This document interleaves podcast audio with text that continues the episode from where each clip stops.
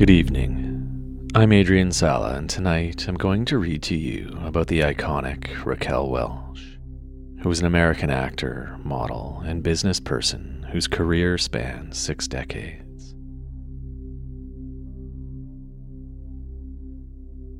Through her portrayal of strong female characters, Welch helped break the mold of the traditional sex symbol, developing a unique film persona that made her a celebrated figure of the nineteen sixties and seventies.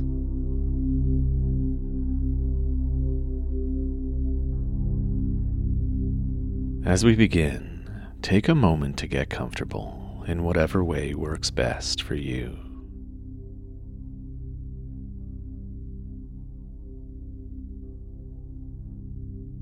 When you're settled, I recommend taking a few long, deep breaths, breathing all the way in and filling up your lungs, pausing for a moment, and then releasing everything completely. Do this a few times and allow your mind to fall into the story. And remember, if you do start to drift off, simply embrace it. Just breathe it in and let go.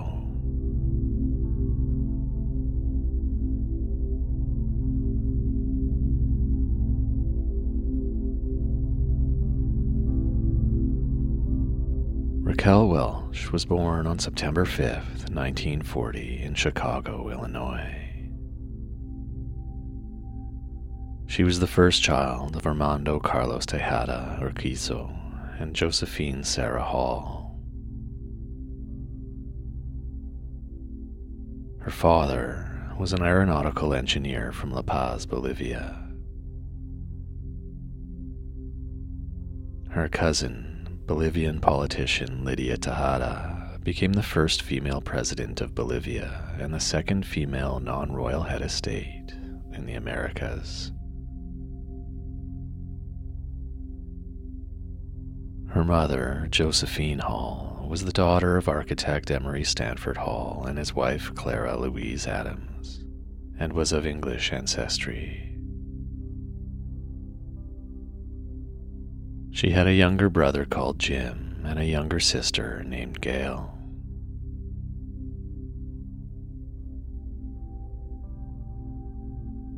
The family moved from Illinois to San Diego, California, when Welch was just two years old. There, she attended the Pacific Beach Presbyterian Church every Sunday with her mother.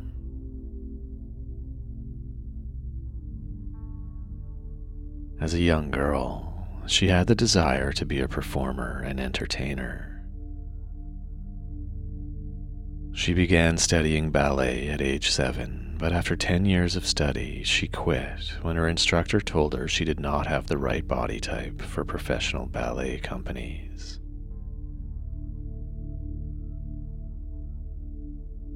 At fourteen, she won beauty titles as Miss Photogenic and Miss Contour.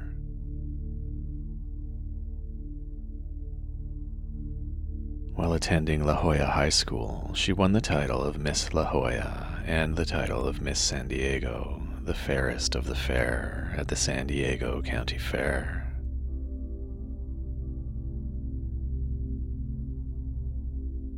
This long line of beauty contests eventually led to the state title of Maid of California.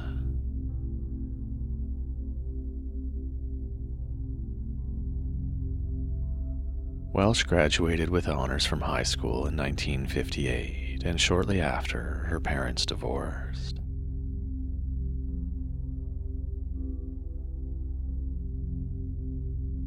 Seeking an acting career, she entered San Diego State College on a theater arts scholarship, and the following year, she married her high school sweetheart, James Welch.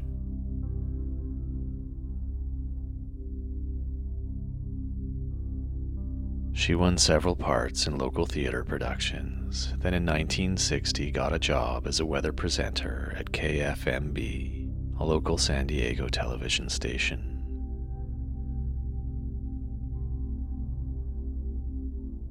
Welch had two children with her husband James, but after a separation from him, she moved with her children to Dallas, Texas, where she made a precarious living as a model for Neiman Marcus and as a cocktail waitress.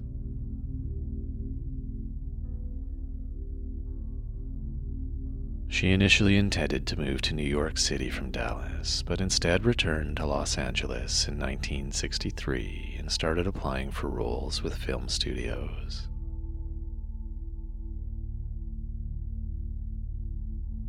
During this period, she met a one-time child actor and Hollywood agent named Patrick Curtis, who became her personal and business manager.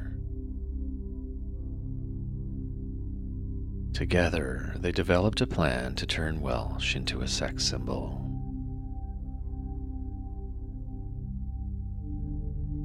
To avoid typecasting her as a Latina, Curtis convinced her to keep using her ex-husband's last name.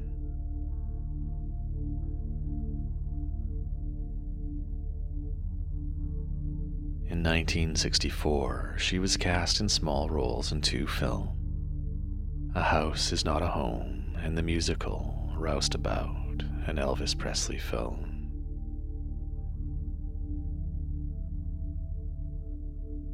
She also landed small roles on the television series Bewitched, McHale's Navy, and The Virginian, and appeared on the weekly variety series The Hollywood Palace as a billboard girl and presenter.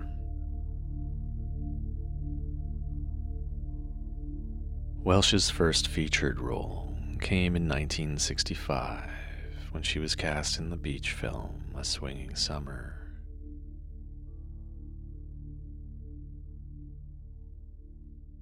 That same year, a photo of her in Life magazine called "The End of the Great Girl Drought" increased buzz around town about the rising star.